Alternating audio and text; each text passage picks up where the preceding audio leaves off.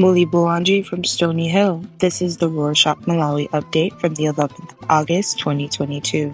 A quick summary of what's going down in Malawi. Many people think that there might be a price increase in electricity tariffs because the CEO of the Electricity Supply Corporation of Malawi, or ESCOM, said the company has been operating at a loss since its unbundling in 2018. In a press conference on Tuesday the 9th, ESCOM CEO Kamkwamba Kumwenda said the company currently buys electricity at a higher price than they sell it for. This has cost them over 112 billion kwacha, which is roughly $110 million. He said they are currently in talks with the Malawi Energy Regulatory Authority, or MERA, to increase their tariffs. Speaking of MERA, many people were angry at the authority's fuel price reduction. On Friday the 5th, MERA announced that they would reduce the price of petrol by 53 kwacha, which is around 50 US cents. Many people called the price reduction useless because you can barely buy sweets with 50 kwacha. In addition to that, people were also annoyed with the MERA for organizing a press briefing to announce the fuel reduction instead of just issuing a statement as it usually does. They described this as a gross misuse of public funds. On Sunday the 7th, mobile service provider Airtel announced the end of the promotional and trial period for its Panet Mofaya bundles. The bundles were introduced in March after Malawians on social media held a hashtag data must fall movement, a report that listed Malawi in the top three countries with the highest internet cha- charges in the world sparked the movement.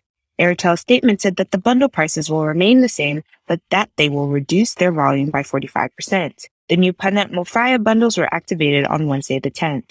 The police were accused of brutality and corruption for two separate incidents this past week.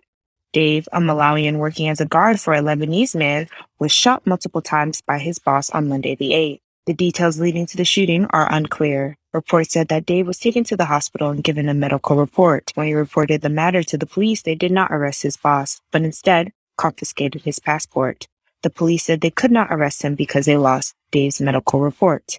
On social media, some citizens called the police criminal and morally corrupt. Some believe that Dave's boss bribed the police to avoid getting arrested. In a second incident on Tuesday the 9th, a police officer shot a 36 year old fitness trainer called Chikondi Mahawa to death for allegedly not paying for a bottle of water. Rumors have it that Mahawa left a restaurant at the Gateway Mall in Lilongwe with an unpaid bottle of water. A waiter approached him at the mall's car park to collect payment, but Chikondi assaulted him. Sub-Inspector David Chitsike arrived at the scene dressed as a civilian and shot Mahawa. Some reports said that Mahawa attempted to snatch the officer's gun, but others said he had surrendered himself to the officer. The have Sub-Inspector Chitsike in custody and have said they will provide a thorough report once investigations are complete.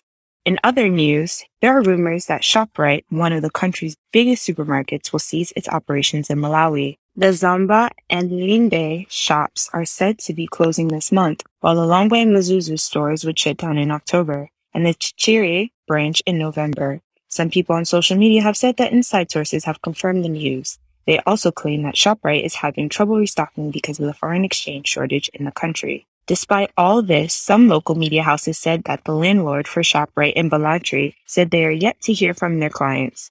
The news has stirred a lot of comments on social media, many worry about losing a cheap and reliable store, while others are concerned about the thousands that might lose their jobs if ShopRite leaves.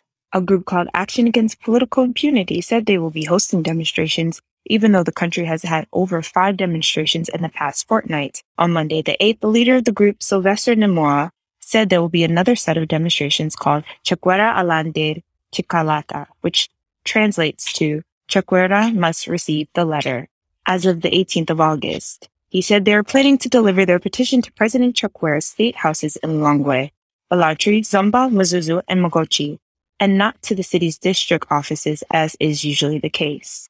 The demonstrations are aimed at forcing Chakwera to deliver his campaign promises and cushion people from the quote skyrocketing cost of living end quote.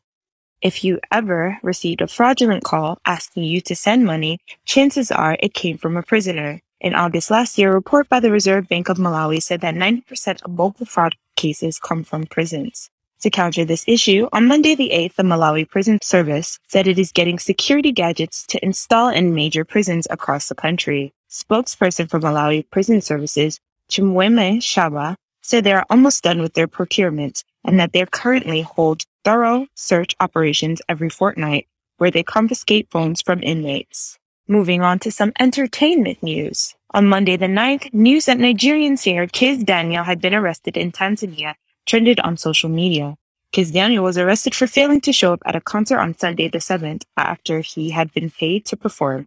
His fans had paid as much as $5,000 to see him. There were some videos showing his arrest and some others showing the furious crowd breaking things at the concert venue. There were several rumors as to why the singer refused to perform. Some said he lost his gold chain and could not perform without it, as he was upset, while others said he lost his luggage on his way to Tanzania from Uganda. The story stirred up the interest of many Malawians because Kizz Daniel is set to perform in the country on the 27th of August in Lilongwe. Even the show organizers, Epic Group, have said his performance in the country will go as planned. Many people are still skeptical of Kizz Daniel's behavior. Just last month, he trended on social media after he ignored a welcoming team in Zambia. Videos showed him disregarding the press and a female handing him flowers. After hip hop artist Martse died in a fire accident in May, his brothers Jerome and V2 flooded social media with reports that he had been ritually killed by his friends. On Thursday the 4th, alleged murderers, hip hop artist Wamba, R&B artist Kel K, and Ephraim Nyondo filed a lawsuit against Jerome and a prophet called George Chikoko. Both of them had released videos explaining Martse's last moments and how he had been ritually murdered.